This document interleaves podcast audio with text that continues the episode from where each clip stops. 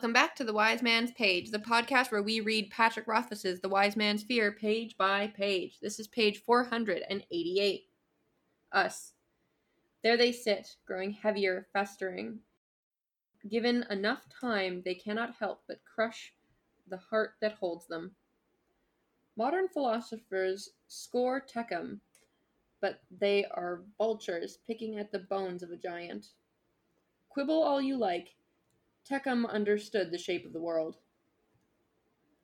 The day after I'd followed Denna through the city, she sent me a note, and I met her outside the Four Tappers. We'd met there dozens of times in the last several span, but today something was different. Today Denna wore a long, elegant dress, not layered and high-necked in the current fashion, but close-fitting and open at the throat. It was a deep blue, and when she took a step, I could glimpse a long stretch of her bare leg beneath.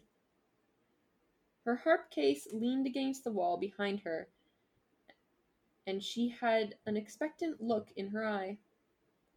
Her dark hair was lustrous in the sunlight, unadorned except for three narrow braids tied with blue string. She was barefoot, and her feet were grass-stained. She smiled. "It's done," she said, excitement thrumming through her voice like distant thunder. "Done enough to play you a piece at any rate. Would you like to hear it?" I caught a bit of a well-hidden shyness in her voice. As we were both working for patrons who valued their privacy, Denna and I didn't often discuss our work. We compared our ink-stained fingers and bemoaned our difficulties, but only in vague ways. "I'd like nothing better than to hear it," I said as Denna picked up her harp case and started down the street. I fell into step behind her. "Won't your patron mind?" Denna gave a too casual shrug. "He says he wants my first song to be something that men will sing for 100 years, so I doubt he'll want me to keep it bottled up forever." She gave me a sideways look. "We'll go somewhere private, and I'll let you hear, so long as you don't go shouting it from the rooftops. And I'll let you hear, so long as you don't go shouting it from rooftops. I should be safe." We started walking to the western gate by unspoken agreement. "I'd have brought my lute," I said, "but I finally found a luthier I trust. I'm having that loose peg mended." "You'll serve me best as audience today," she said. "Sit wrapped in admiration as I play. Tomorrow I'll watch you, all dewy-eyed with wonder. I'll marvel at your skill and wit and charm." She moved her harp to her other shoulder and grinned at me. "Provided you aren't having them mended at the shop." "I'm always up for a duet," I suggested. "Harp and lute is rare, but not unheard of." "That's delicately phrased." She glanced sideways at me. "I'll think on it." And that's the page. Yeah, that's what she said. I'm Nick. I'm Jordana. I'm Jeremy. I don't get it. What's what she said? "I'm always up for a duet." Oh, wow. No, I missed that entirely. Wow. Yeah, Denna again doing her, we're joking about sex, but are we joking? What if we did a duet? But not really, but maybe? See, I thought that they were, I thought when she says that's delicately phrased, I thought she is saying that about the harp and lute is rare, but not unheard of. Yeah, also, like, I'm a harp and you're a lute and it's rare, but it doesn't always work, but it's not unheard of, maybe we can make sweet music together. And Jordana, I have to correct your pronunciation. Oh, yes. The correct pronunciation is loofah. What? Where? Loofah. Oi, loofah. Jeremy, help me. When you said luthier? Yeah, luthier. And the correct pronunciation is loofah. You mean DCI John Loofah? That's right, John Loofah. I'm sorry, I'll work on my heavy British male accent? I'm not like, that's a very deep voice. I don't know if I can handle that. Yes, only boys talk like that in Britain. That's absolutely the case. Much like Napoleon, I too wish to get off Elba. This page makes me think, it reminds me of having a very anxious or a very anxiety-ridden conversation. I think that the well-hidden shyness is, you know, Denna being anxious to share this intensely personal thing with Kvothe, and Kvothe being anxious because it is part of the, this is the purview of the patron, which is an area that Kvothe is extremely nervous about because he is very protective of her, and he perhaps correctly has intuited that the patron is not a great guy. So this whole page reminds me of how I feel when I'm having a conversation that makes me very anxious. And I think that, you know, the Denna joking, we could even do a bit of a retrospective of whenever Denna does a sex joke, and we could maybe see if that's something that she does when she's anxious or nervous to kind of break the tension. And if I may jump off from there, it's not just that Kvothe is nervous because this song that Denna's going to play for him was commissioned by her patron, but he's also going to bring up the subject of like, well, maybe I could get you a different patron. Maybe the mayor could be your patron. And I think he knows even before he brings it up that that's going to tick Denna off, because when they have brought up her patron before, that has ticked Denna off. And she's basically said, look, stop bothering me about this. I mean, that's why Kvothe is so anxious, because he's teeing himself up to have this conversation. And I think that he has done this because of what he learned in the previous chapter, that more than ever he is concerning himself with, quote unquote, saving her from her life and getting her a more legit patron. I mean, if that's where his mind has gone, that he's really got the wrong end of the stick, because her whole message to that girl and her whole message to him, like a page or two later, is like, I'm in charge of my life. And as far as she's concerned, the choice she has made to deal with this patron and have the kind of relationship she has with him was a choice she made, knowing full well the risks, right? So where does he get off? Jordana, do you think Kvothe internalized that lesson?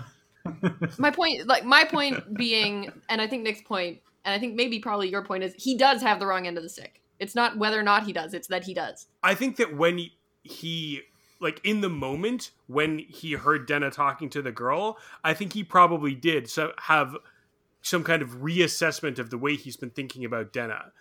And now that he's had some, and that's why he was sitting alone with his drink at the end of that chapter. And now that it's a couple of days later and he's had some time to think about it in the cold light of day, he's convinced himself that, well, this isn't at all the same thing, right? He's like rationalizing, I'm still going to stick my nose in. I think if anything, this realization redoubled his efforts to save Denna. There are two instances of 7 words, and those two instances of 7 words rhyme. Oh. When Denna says, you'll serve me best as audience today. Sit wrapped in admiration as I play. Ooh. Mm. In fact, that whole passage that she has almost reads to me like it's teeing up a third rhyme at the end of the sentence, and then she breaks it. So I don't know what that says, but I think it's an interesting little moment, because the whole... I'm not going to read the like parts where it goes like she said, she moved, she whatever. I'm just going to read what Denna is saying to Kvothe. You'll serve me best as audience today. Sit wrapped in admiration as I play.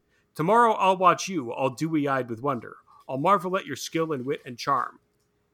And to my ear, what follows that should be ba-ba-ba-ba-ba-ba-ba-ba-a, right? It's got to be something else that rhymes with today or play, but the sentence she actually says is, provided you aren't having them mended at the shop. So it's almost like she has deliberately upset whatever magical thing it is that they do when they start talking in verse to each other.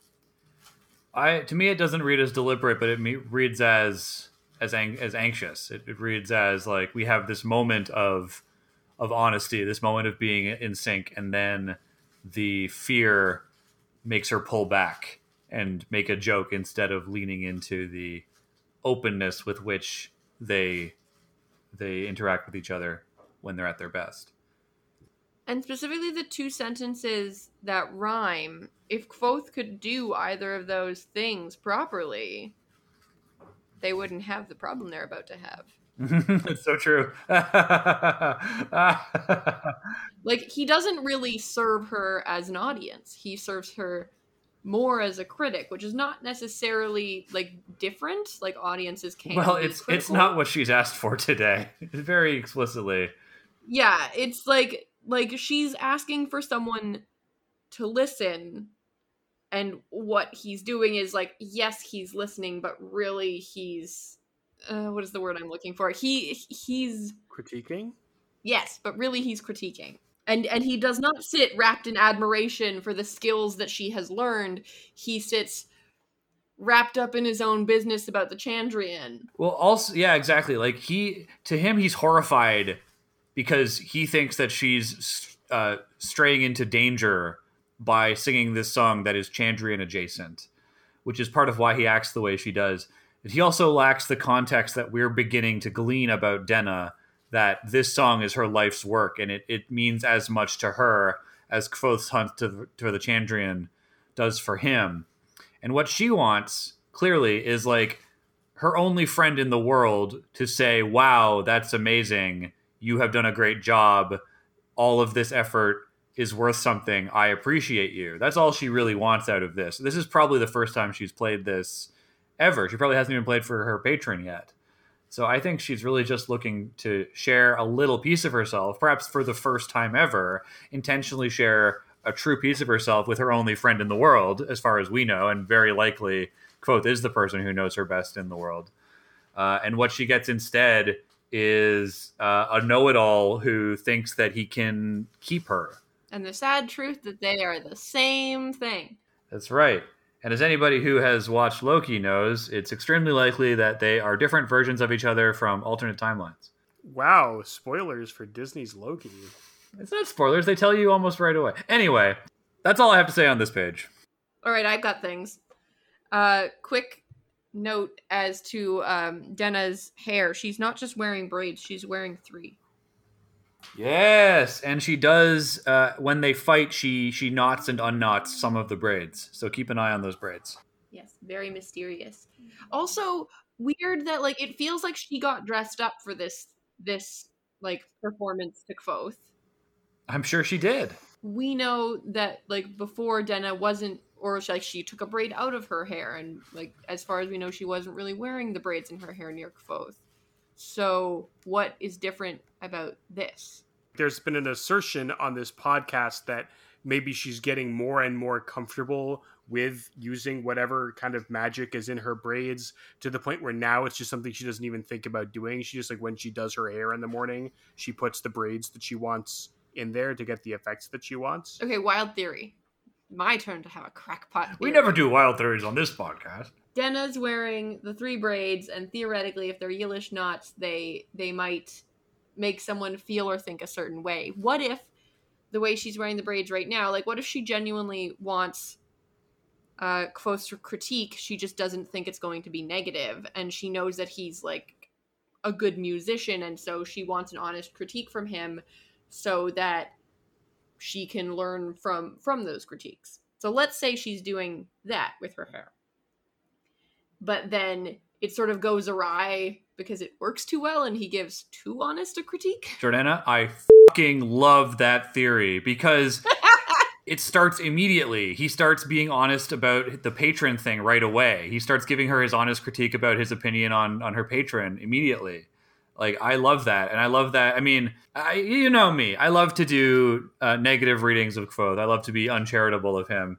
As much as I'd like this to be a moment of his of negativity in his character, I also like the idea that this is also slightly like Denna. Denna, like, through her attempt to kind of control or influence people through magic, has in a way engineered the downfall of their friendship accidentally in a very Kvothean fashion as well, by not truly understanding the consequences of the magic she's meddling with. I love it. How do you feel about my theory, Jeremy? No, I think that's an interesting idea, and it would lend Denna more agency and make her kind of complicit in the same breaches of trust that we have pointed out that Kvothe is somewhat guilty of. And again, those are not coming from, like, a malicious place, but they do have unforeseen and tragic consequences. And they also come from a place of like character, right? Like we would understand why Denna would be doing that in the same way that we understand why Kvothe. Definitely, it absolutely aligns with everything we know about Denna, as well as our understanding of them as being shadows of one another. I think that's a great theory, Jordana. Hooray! Theory time. Normally, I'd say we've gone long, so let's not read a letter. But we have a lot of episodes, so we have a lot of letters in the mailbag, and we won't get to them before the break. So I'd like to try and get through as many as we can before then. This is a letter from RJ, who writes on All Chandrian Fear. Hello, Big Three. Listener Valentina brought up a great point in the episode for page 452 about when Kvothe calls the lightning later on in Wise Man's Fear. I know we're still quite far from that point, but since she has opened these doors, I will walk in behind her. Valentina theorized that Martin was calling Tehlu for aid against the bandits, and that Tehlu actually came and assisted Kvothe, which is why the lightning struck and when and where it did. I'm not here to argue this point, but I do want to point out that the bandit leader, Cinder's familiar motion, where he stops and tilts his head as if searching the sky for something. This is so similar to how Haliax reacts at Kvothe's parents' caravan. Haliax tilts his head up to the sky, and Kvothe has a feeling of being watched, with a subtle change in the texture of the air. Then Haliax says, "They come, quickly, to me," and disappears in shadow. Interesting to note that Tehlu and his angels are not in the list of things Haliax mentions he is protecting Cinder and the others from, the Emir, the Singers, and the Setha. Perhaps Tehlu and Haliax are such old enemies that Haliax does not see the need to list the angels as something he protects the others from. Or perhaps he cannot protect them from Tehlu and his angels at all. Maybe Tehlu is the ultimate enemy of the Chandrian. That's all I've got. Can't wait for further discussion of this book. XOXO, signed Gossip Kvothe. RJ, you've missed the obvious solution, which is that Tehlu and his angels are the Chandrian. I'm sorry, someone let a goose in instead of Jeremy.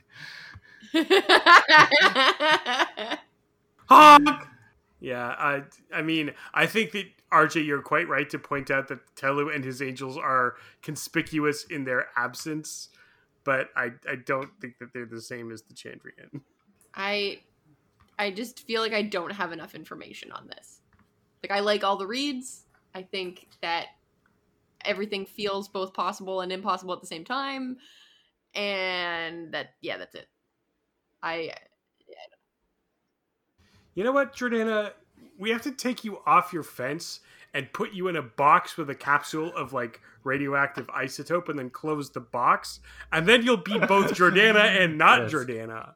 So I'll be Schrodinger's Jordana, and we will both be back tomorrow, and I guess we will be back tomorrow on another episode of Page of the Wave.